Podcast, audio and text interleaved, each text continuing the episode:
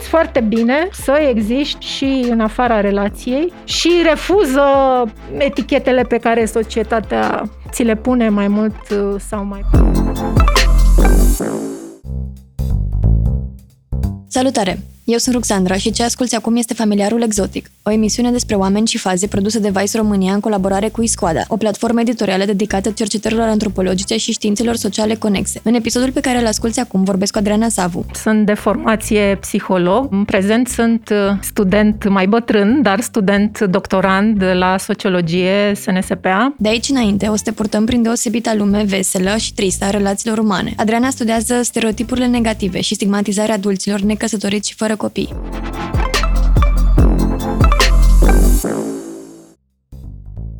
Cum ai ajuns să cercetezi ce înseamnă să fii celibatar sau celibatară fără copii în România? În cazul doctoratului am realizat că în jurul meu sunt foarte multe persoane, în special femei, de vârstă mijlocie, necăsătorite, fără copii și chiar și fără partener. Vorbim prin urmare de București, de mediul urban și întrebarea care m-a măcinat ceva timp a fost de ce? Care este cauza? Ce se întâmplă cu aceste persoane inteligente, educate, cu profesii serioase, cu situații serioase, de ce sunt singure, cum le zicem noi. Spuneai că între secolele 19 și 20 celibatul era recunoscut doar în cadrul vieții monahale, iar în afara acesteia era considerat um, periculos, ca o destabilizare omului. În același timp scriai că um, doar prin căsătorie feciorul devenea om sau gospodar, iar fata femeie. De ce existența în afara mariajului sau a cuplului asociată cu lipsa copiilor, mai ales în cazul femeilor, poartă un stigmat social? Când uh, vorbeam de secolul XIX,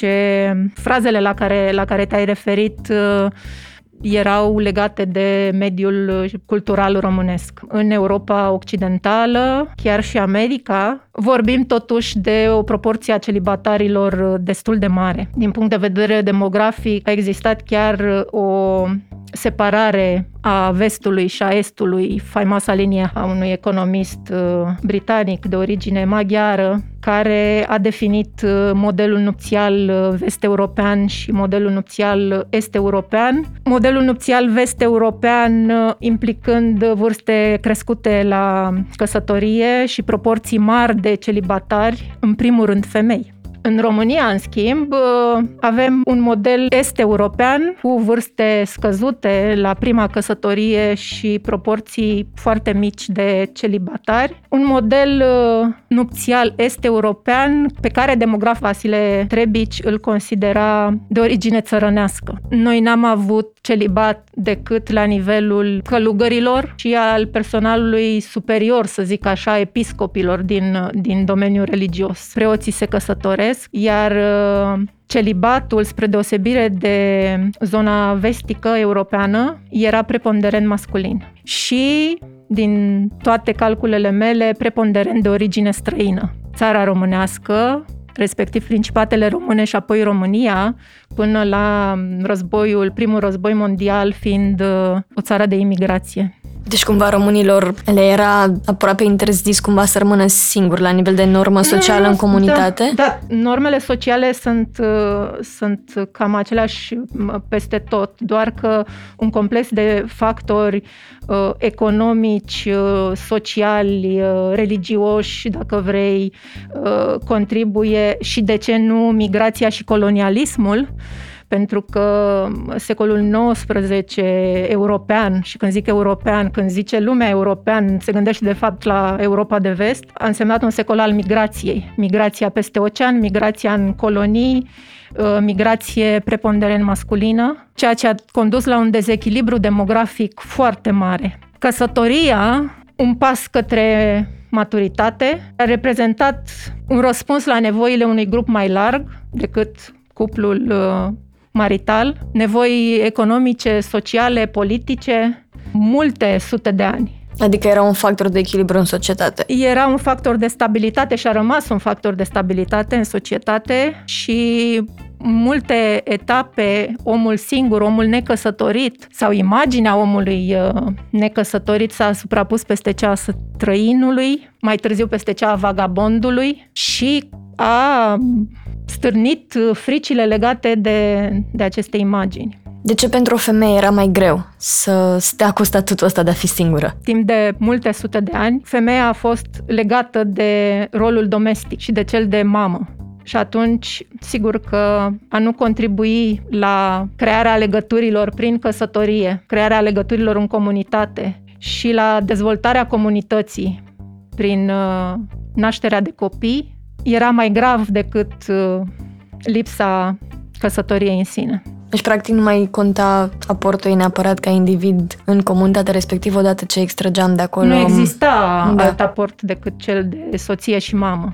Hai să mergem un pic în, um, în conceptul pe care l-ai dezvoltat. Vorbeai de dimensiunile singurătății acolo și aș vrea să-mi explice, să-mi faci diferența cu atât mai mult în limba română în ce înseamnă a fi singur și a te simți singur. Care sunt valențele acestor, uh, acestor termeni? Să încercăm să clarificăm un pic cum ne raportăm noi la singurătate din perspectiva lingvistică, tocmai fiindcă ne lipsesc termenii. Termenii ne, și ne lipsesc opțiunile, un... de fapt. Da, da, ne lipsesc și pot să spun că am găsit uh, tradus în română termenul de singlehood și cu celibat și cu singurătate și nu se suprapun decât parțial cei doi termeni în română, peste ceea ce înseamnă singlehood în engleză. De altfel, chiar în engleză, termenul de singlehood uh, este un concept destul de vag pentru că vorbim de o singurătate la nivel legal, dacă vrei, dacă ne referim la starea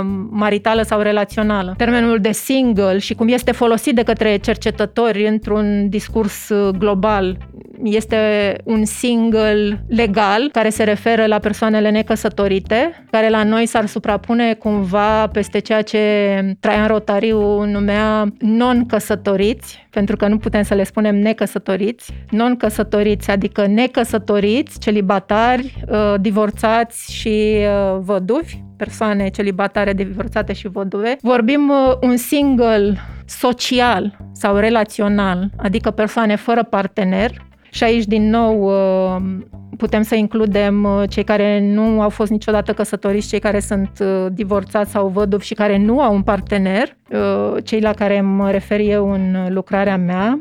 Și vorbim de, un, de o categorie single personal, percepția percepția proprie despre cum suntem sau nu suntem în relații. Și aici intrăm în loneliness american? Nu neapărat. Aici diferența între single uh, legal și single social poate fi coabitarea, adică poți să fii legal necăsătorit, dar poți să ai un partener și tendința globală către acest lucru te îndreaptă, dar poți să ai un partener și să te simți uh, single, pentru că nu coabitezi cu el, te vezi odată la două luni, sau poți să fii căsătorit și să nu locuiești împreună și să te vezi sau nu, uh, sau uh, cei din jurul tău te pot vedea într-o relație, tu nu, sau invers, cei din jurul tău nu știu sau nu te consideră într-o relație și tu să te consideri într-o relație. Deci la asta se referă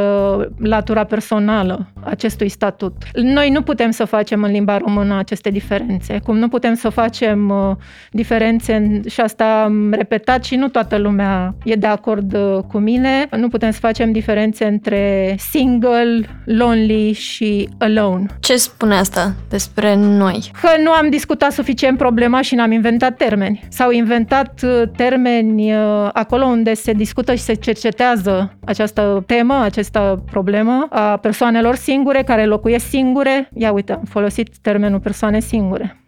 A persoanelor necăsătorite, fără, cu sau fără partener și a celor care locuiesc singure. Deci acolo unde se cercetează și se discută problema și un alt aspect important, acolo unde există anxietăți sociale legate de această problemă, se inventează sau se reactivează termeni de susținere a unui stil de viață sau de stigmatizare a acelui stil de viață. Eu afirm că limba română legată de celibatari și de persoanele fără partener a rămas la nivelul secolului XIX. Ziceai că pentru a înțelege semnificația culturală a unui stereotip, pe lângă conținutul său evident, trebuie conștientizat contextul social și istoric în care a evoluat, practic, în care s-a transformat. și, deși nu o să fii neapărat fericită de cuvântul ăsta, Singurătate. Dar, dar cum, a, cum a devenit la noi ea un, un, un tabu? Da, nu, nu singurătatea e un tabu. Despre singurătate s-a scris, s-au tradus cărți, nu singurătatea în sine un, un tabu. Despre singurătate se discută psihologii, psihoterapeuții, Deci din media, perspectiva psihologică și cum emoțională perspe- vorbim. Perspectiva psihologică, da, pentru că repet, noi nu facem diferența între singurătate ca stare civilă uh, și singurătate ca stare emoțională, la nivel lingvistic. Lucrurile se, se confundă. Ceea ce este tabu este starea de celibatar și nu de celibatar temporar tânăr care urmează a se căsători, ci uh, cel potențial definitiv și mai ales uh, starea de om fără, fără copii. Acesta, din punctul meu de vedere, este un tabu ceva mai, uh, mai mare decât uh, a nu avea un partener marital. Și are legătură cu ce ziceai mai devreme, cu participarea în societate, practic, și în a da ceva înapoi comunității tale, cum ar fi. Da, asta e un lucru, un lucru general, dar spre deosebire de alte societăți și alte culturi, noi nu am avut uh, discursurile alternative. În lume sunt uh, child free movement, mișcări de persoane pentru copii și promovarea stil, promovarea, pot să zic promovarea, da, destigmatizarea în primul rând a unor uh, stări de necăsătorit, de om fără partener sau de om fără copii. Uh, deci odată de destigmatizare și a doua oară de încurajare a unui stil de viață. Cum se vede stigmatizarea asta în limbă? Mi-au plăcut foarte mult termenii pe care ai găsit în, în cercetarea ta și aș vrea un pic să-mi zici pe scurt de câteva dintre ele. În și... limba română? Da, da, sigur. Ne și întoarcem, de... ne întoarcem la patologia la... personală, pentru că nu mi-am propus de la bun început să intru în această analiză lingvistică. Cumva am fost condusă către acest tip de analiză, care nu e o analiză sociolingvistică propriu-zis, pur și simplu am fost un pic obsesivă cu traducerea, cu problema traducerii și am început să citesc în limbi pe care nu le stăpâneam și m-am chinuit să traduc și să găsesc etimologii din poloneză, din rusă, din greacă chiar, turcă și așa mai departe.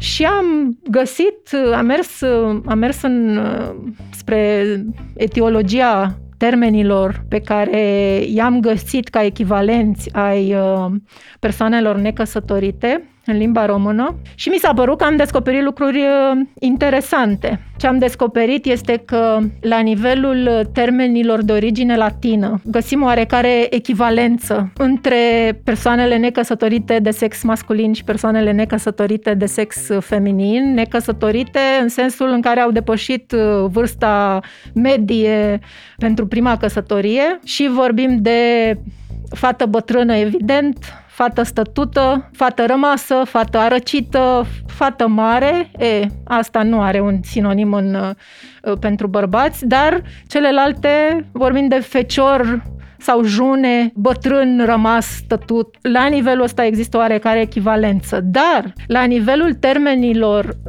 de alte origini, slave sau uh, turcești, uh, nu mai găsim o echivalență, iar faptul că avem uh, mai mulți uh, termeni uh, sub formă de substantiv, iar am considerat, am considerat relevant pentru că substantivele definesc categorii. Substantivele au mai mare relevanță la nivelul stereotipurilor. Mi s-a părut relevant că avem mai multe substantive pentru bărbați, ceea ce, din câte știu eu, nu se întâmplă în nicio limbă. Există termeni derogatorii pentru femeile celibatare în foarte multe limbi și culturi, dar nu neapărat pentru, pentru bărbați. În română, iacă, avem burlac, becher și holtei. Burlac este termen de origine rusească, din, e provenit din, din rusă. Holtei, aici sunt două, două păreri, fie din rusă, fie din poloneză. becher din turcă. E, toate, toți acești termeni fac trimitere la persoane cu statut inferior în societate. Holtei în, în rusă înseamnă necăsătorit într-adevăr, dar are și o conotație de castrat, și iar uh, o stigmatizare pentru că bărbatul necăsătorit nu și-a afirmat masculinitatea. Pe perioada comunistă lucrurile s-au schimbat. Este și un efect al celor două războaie mondiale, evident, la nivelul societății românești. În, uh, când, când luăm uh, mediul urban și mediul rural, lucrurile sunt diferite. Iar Bucureștiul are o situație ceva mai specială, în sensul în care caracteristicile mediului urban sunt accentuate la nivelul Bucureștiului. Bucureștiul având uh, un raport de masculinitate, asta înseamnă număr de uh, bărbați la 100 de femei, uh, în jurul la 87 Uh, bărbați la 100 de femei, pe populația totală. Dacă vorbim de populația necăsătorită sau non-căsătorită, care include și uh, populația divorțată și, celi- și uh, văduvă, lucrurile stau și mai complicat din punct de vedere al potențialilor parteneri pentru bucureștence. Dacă introducem în ecuație și educația, din nou lucrurile se complică. În sensul că ai mai multe femei cu educație mai... Da. Adică cu mai multă pregătire decât bărbați, practic. De la mijlocul anilor 90, uh, uh, la nivelul Bucureștiului, ca și al țării, numărul uh, studentelor și absolventelor din învățământul universitar este mai mare decât cel al bărbaților. Iar uh, acest lucru este foarte important din perspectiva realizării mariajelor și chiar și a realizării cuplurilor non-maritale.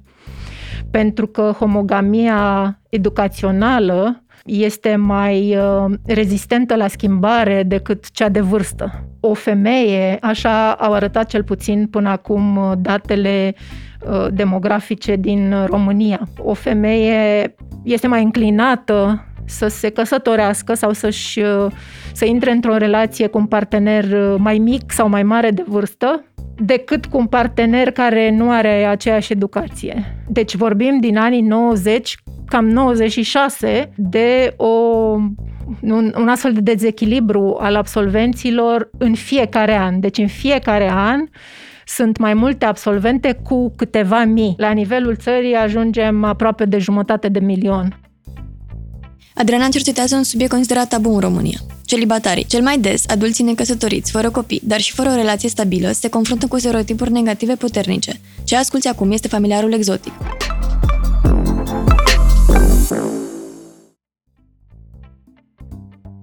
Hai să mergem un pic în partea de pop culture a discuției noastre și mai exact la Emma Watson și Gwyneth Paltrow, care sunt uh, două vedete care au ieșit public cu niște terminologii prin care, din punctul meu de vedere, au încercat să redefinească un pic modul în care ne gândim la, la relații.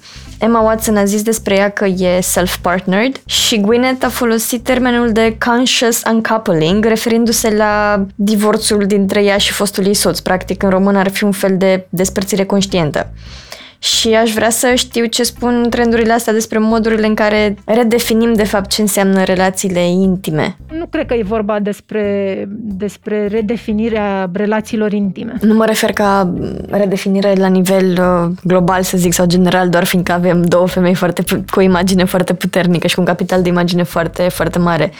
Dar mă refer la modul în care generația tânără se gândește altfel la relațiile pe care le formează. Da, asta clar, da, asta e oarecum uh, inevitabil, pentru că societatea evoluează economic, social, tehnologic. Sigur că generațiile tinere întotdeauna gândesc altfel decât uh, alte generații. Ce ai văzut cumva că generația asta care, nu știu, poate ultima parte din generația Y și ce vine cu generația Z are altă atitudine față de ce înseamnă celibat și celibatar? Da, asta pot să constat la nivel de bun simț, pentru că e o difuziune culturală a discursului individualist, sigur că da, care a atins inclusiv societatea românească. Eu sper ca alți cercetători să se adreseze și să studieze și segmentul tânăr de populație. Pentru că există diferențe. Eu, uh, în interviurile mele, care sunt de tip povestea vieții, am constatat, pentru că cei uh, cu care am discutat eu sunt uh, marea lor majoritate generații de decreței. Evident că au o experiență personală și de familie diferită decât cei născuți uh, ulterior, da? după anii 90. Părinții, bunicii au trăit în alte, în alte vremuri, au, au trăit alte experiențe. Bunicii celor uh, cu care am discutat eu sunt bunici trecuți prin unu sau două războaie mondiale, prin închisori comuniste. Uh, părinții celor cu care am discutat eu sunt uh, părinți care au suferit efectele despre care discutăm mai puțin uh, efectele decretului antiavort, efectele la nivel de relație de cuplu. Mă refer aici la faptul că uh, relația de cuplu, inclusiv relațiile sexuale dintre parteneri în condițiile în care nu îți permiți să crești foarte mulți copii și nu ai niciun fel de metodă de contracepție sunt diferite decât în perioada în care ai metode contraceptive și capacitatea de a controla rezultatul relațiilor sexuale. Pot spune că mulți dintre părinții celor cu care am vorbit uh, dormeau separat, chiar dacă mariajele sunt mariaje care au rezistat. Iar un efect al decretului despre care vorbim mai puțin, copiii mai puțin doriți, ca să nu zic nedoriți, și care nu au ajuns în orfelinate, care au crescut în familie și care uh, au simțit uh, diferențe între frați, între copilul dorit și copilul rezultat al decretului. Sunt multe, multe aspecte pe care nu cred că le-am, le-am abordat suficient în societatea românească. Ziceai în primă fază și de fapt ai și scris despre asta că ai văzut că oamenii aveau o reticență în a-și recunoaște statutul, dar și oamenii din jurul lor aveau, aveau o reticență de a vorbi despre statutul celor de lângă ei. De unde până unde chestia asta? Da, eu am interpretat uh, această reticență generală, oarecum, din perspectiva stereotipurilor culturale și a stigmatizării. Repet, este o stigmatizare ușoară mai degrabă și nu puternică, dar este o stigmatizare, nu știu dacă e cel mai potrivit uh, termen, dar uh, o să-l spun uh, mai degrabă țărănească, difuză oarecum și cu origini țărănești.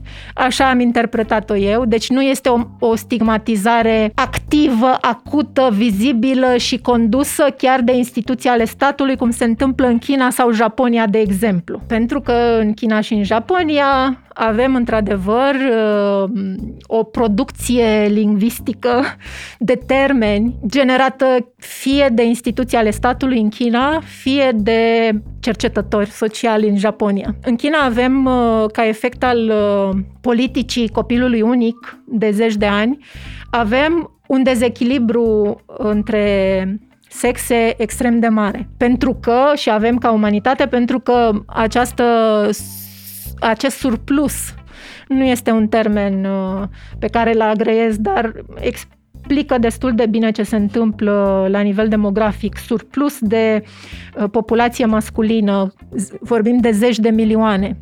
Populație masculină tânără, preponderent din zona rurală, pentru care a fost reactivat un termen guangun sau uh, bețe goale, ramuri goale, este un termen despre care se discută și s-au scris și cărți.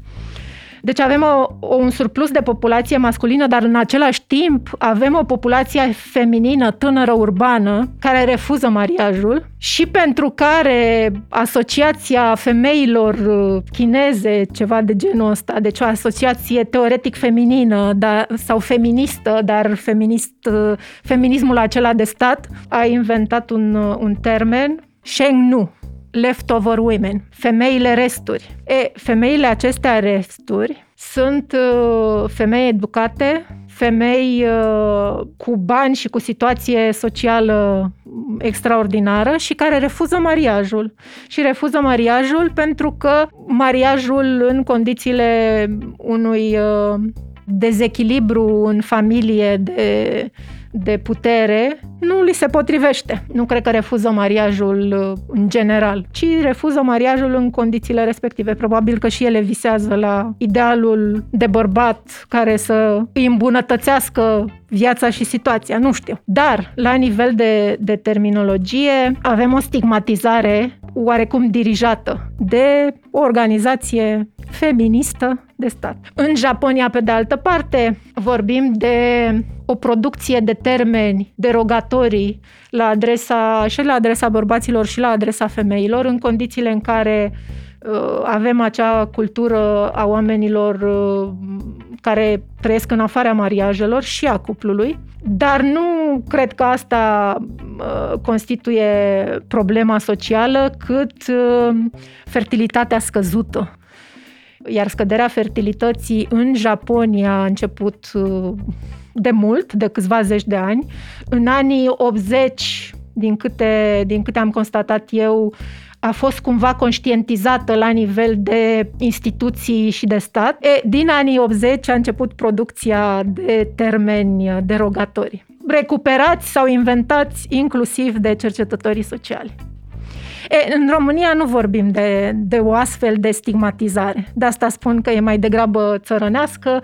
Noi avem termenii, avem termenul de fată bătrână care, apropo, a fost uh, folosit, nu știu dacă am discutat despre asta, a, folos, a fost folosit în uh, a fost folosit de jurnaliști în timpul uh, perioadei privatizărilor, în contextul în care societățile care nu își găseau uh, investitori erau fetele bătrâne ale industriei. Și dacă dăm o căutare pe internet, uh, vom găsi astfel de titluri despre șantierul naval de la Constanța, despre cazinoul din Constanța, despre o fabrică sau alta. Mai avem și la nivel de discurs uh, politic, chiar jurnalist, dar pe teme politice, termeni uh, care anterior au fost utilizați uh, referitor la persoanele necăsătorite, fie bărbați, fie femei. Și vorbesc aici de fătălău, dacă îl căutați o să-l găsiți cu referire la unii oameni politici sau alții, dar chiar și de fată bătrână. Am întâlnit acest termen. Uh, legat de un politician român. Am constatat că fată bătrână, la nivelul discursului jurnalistic, reprezintă chiar un clickbait, cum s-ar spune.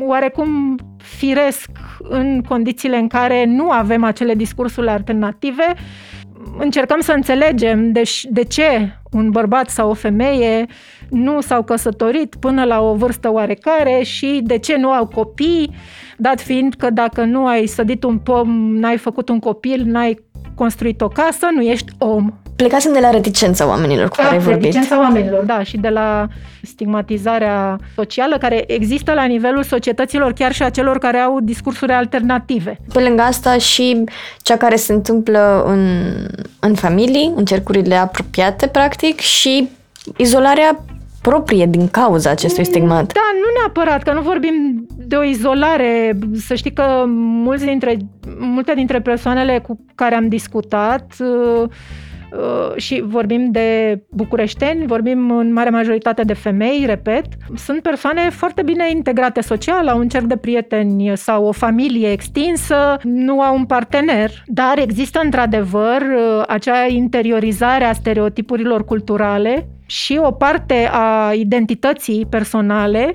despre care nu-ți vine să vorbești. Nici eu nu mă simt confortabil să spun uh, public uh, am peste 40 de ani, n-am fost căsătorită niciodată, n-am copii. Dar dacă eu nu spun și n-am curaj să spun, de ce aș cere persoanelor cu care încerc să discut. De ce e important pentru mine, pentru cei care ascultă și pentru tine să observăm lucrurile astea și să devenim conștienți de fapt de diferențele pe care le-ai menționat anterior. Un efect posibil ar fi destigmatizarea chiar așa, la nivelul societății românești, mai vagi, mai uh, difuze a acestei categorii, creșterea încrederii în sine a acestor persoane, dar, pe de altă parte, aș zice eu, să fim uh, conștiente dacă vrem uh, o relație de cuplu. Vezi, compromisul uh, a căpătat o, un aspect, o conotație peiorativă dar nu există societate, nu există dezvoltare, nu există negociere, nu există pace fără compromis de un fel sau altul. Eu acum nu vreau să intru într-un discurs din ăsta psihoterapeutic și al uh, terapiei de cuplu, mai ales din poziția mea. Dar dacă îți dorești o relație, fi conștientă de aceste date demografice, vezi ce alegi și ce compromisuri faci și cât muncești la această relație, dar poți foarte bine să existi și în afara relației și refuză etichetele pe care societatea ți le pune mai mult uh, sau mai puțin uh, în față. Oricum ar fi, ar trebui să vedem cum ne raportăm față de singurătate și celibat și să vedem cum facem pace cu ele, practic, cum ne le asumăm, că despre asta e, da, despre e vorba. asumare, de fapt. Uh, da, putem vorbi de asumare, despre asumarea propriului statut, despre ținere, de ce nu, și despre utilitatea publică, de ce nu? Pentru că um, în diferite societăți și culturi, și aici are o discuție super interesantă uh, legată de uh, influența celibatarelor uh, din Anglia în dezvoltarea capitalismului englez. La ce te referi cu asta? În Anglia, femeia căsătorită avea mai puțină libertate uh, decât femeia singură, fie ea necăsătorită, fie ea uh, văduvă, divorțate mai puțin, dar văduve și necăsătorite. Și dacă țin minte ce spuneam de proporția foarte mare a femeilor, inclusiv femei celibatare și văduve, în uh, Anglia, proporția cea mai mare din Europa, secolul XIX, vorbim de celibatare, mai ales în uh, categoria mijlocie și superioară a societății, cu ceva putere financiară, femei care au investit în industria britanică.